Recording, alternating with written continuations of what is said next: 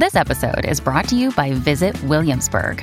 In Williamsburg, Virginia, there's never too much of a good thing. Whether you're a foodie, a golfer, a history buff, a shopaholic, an outdoor enthusiast, or a thrill seeker, you'll find what you came for here and more. So ask yourself, what is it you want? Discover Williamsburg and plan your trip at visitwilliamsburg.com. Have you ever thought about getting into witchcraft but were overwhelmed by the amount of information and number of paths involved? Do you struggle to find a secular space for your craft in a spiritual community? Ever wandered past the seasonings aisle and wondered if pumpkin spice could be incorporated into your practice? From Brina Guerin, author of Grove Daughter Witchery, comes Hex Positive, a practical witchcraft podcast and the newest member of the Nerd and Tie podcast network. Every month, join Brie for a discussion of secular witchcraft, with plenty of tips for witching on a budget, finding good resources, furthering your magical education, and keeping your common sense superpowers strong.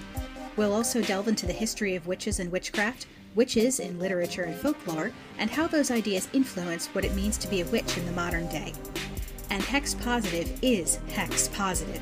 We firmly believe that it is the choice of every witch whether to use hexes and curses, just as it is every witch's choice which path they'll follow. Follow the show on Twitter at, at hex underscore podcast and tune in to the Nerd and Tie podcast network every month for new episodes. And remember, witchlings, always practice safe hex.